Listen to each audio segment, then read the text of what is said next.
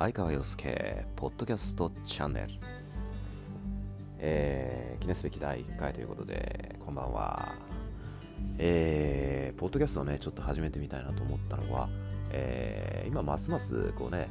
えー、こういうご時世だから自宅にこもってる人ってのは非常に多いだろうねと。そして、まあ、外に出れなくて、えー、フラストレーションも溜まってくる時だろうなと思う。とこういう時に人は何をするか。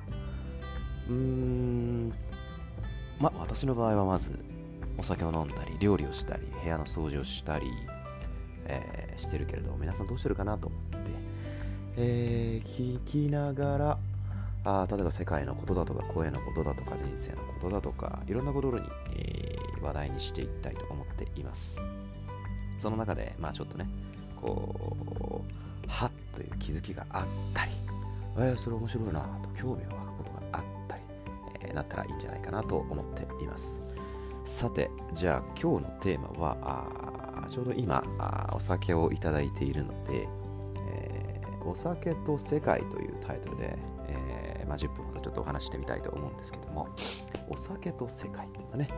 まあ、日本っていうとね非常にお酒の美味しい土地です。まあ、日本でお酒っていうと多分日本酒のことを指すんだろうと思うけれども、うん。まあ、日本酒例えばじゃああ大々吟醸だとかあ生酒だとかでなんだ松竹梅、えー、そうだな。あ白楽星とか。あまあいろんなねそういう日本酒のことを指すだろうけどところ変わればイタリアではお酒っていうとヴィーノっていう言葉を使う。ヴィーノといえば、まあ、そのまま日本語ではワインと訳されるけれどもイタリアではお酒っていうのはヴィーノってことで、うん。えー、ブドウ酒のことを指します。うん、で、まあ、日本でね、まあ、お酒が何が美味しいって日本酒、焼酎、それからカクテル、ビール、うん、日本で一番こう来てびっくりするのは、やっぱ日本独特のお酒、例えばハイボール、あと、まあ、チューハイなんかにもびっくりさせられる。チューハイに関しては、まあ、正直飲むことはないけれども一度だけチューハイで、えー、面白いことがありました。でそれは日本ではなくて、えー、レモンサワーっていうねお酒がレモンサワーって皆さんご存知？僕ね一度しか飲んだことはないんでわからないんだけどこれがちょうど2016年の確か11月頃に、えー、シンガポールに行った時。お世話になってるまあ資産家のおじさんがあの車に乗せて飲み屋に連れてってくれた、うん、でその車っていうのがまたすごくて、まあ、BMW の確か 5M で確かオープンだったような。まあ狭いシンガポールの、まあ、高速街中をガンガン飛ばして走ると。でしかも飲んでるのにそのおじさん。飲んでても大丈夫なんですか？大丈夫だよ。でも検問とかあるでしょ？あるよ。えって検問大丈夫ですか？検問がどこにあるか俺は知ってるんだよああそうなんですかってね、まあ、無茶なおじさんで。でそれで連れて行ってもらったお店はまず最初はまあ、えー、非常にこうリッチなね、えー、ワインバー。でまあ色とりどりの、まあ、カクテルなんかが並ぶ中あ一流のソムリエさんが出してくれるワインをいただける場所。ちょっとしたそういう会員制のサロンみたいになっているところで一元さんはまず一人もいないお店だった。ちょっと俺早口かな。どれぐらいのスピードで聞きたいかっていうのは後で聞いてみたいところだけど。で、えー、まあそれで1軒目のお店があると。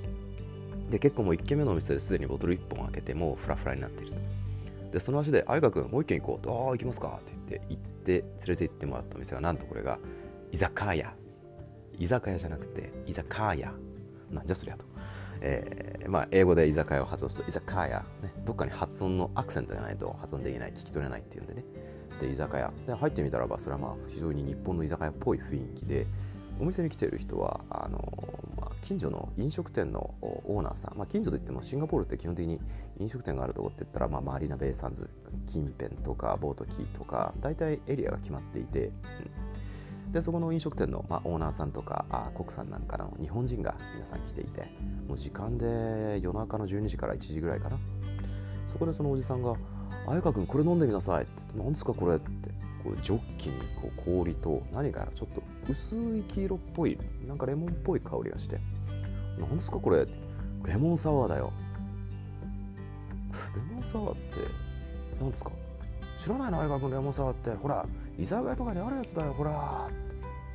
そんなのがあるんですか？あるよそれまでね聞いたことがなかった恥ずかしながら。でレモンサワーってね恐る恐る。どんな味がするのかな？これ何が入ってるんですか？焼酎だよって。え？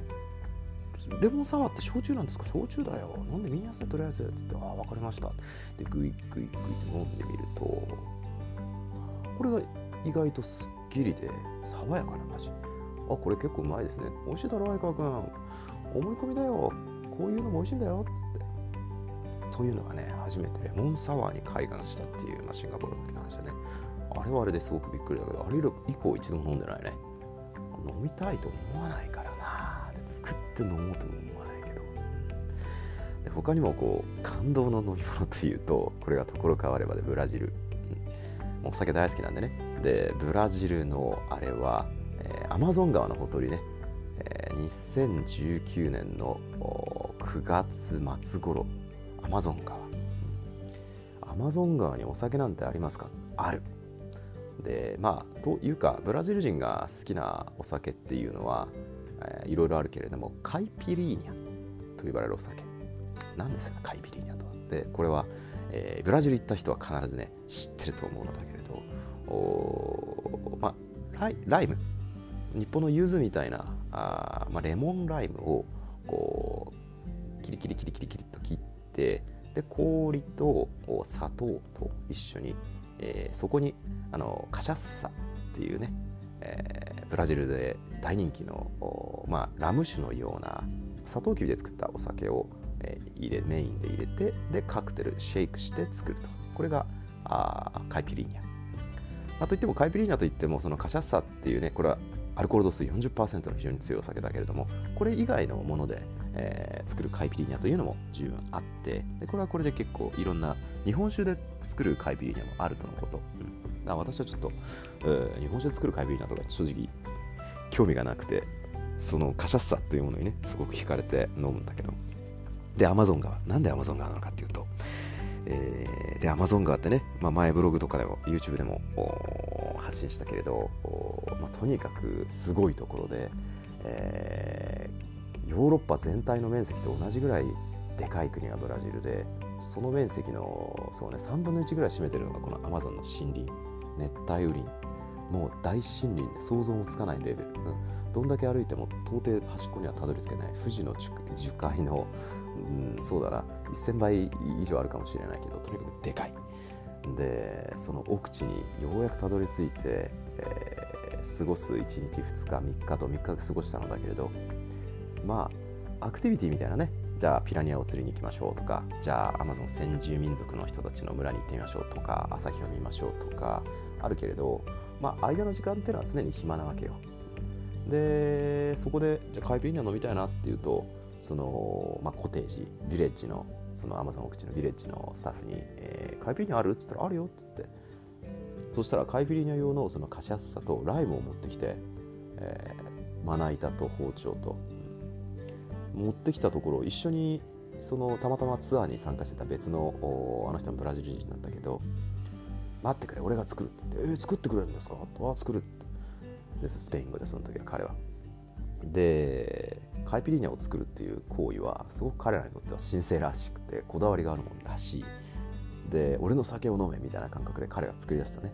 非常にこれが丁寧で、えー、一緒のツアー中すごく粗雑なねおっさんだったんだけどカイピリーニャを作る時だけなんかこう襟を正してるような感じで綺麗にまな板もまず洗ってスッスッスッとこう丁寧にカイピリーニャを作ってくれてシェイクしてついにできたと。飲んでみたらこれが抜群にうまくて。うまいですねこれ。っつってそうだ。カイピリーニャを作るときは大事に作れよって言われて。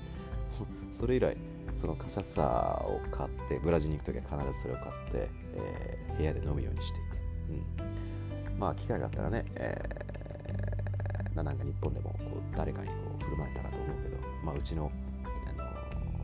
ー、ひらひらさんにはカサッシャを作って飲ませたけどうん甘いけど、まあ、40%のアルコール度数なんでね強烈に強いんで、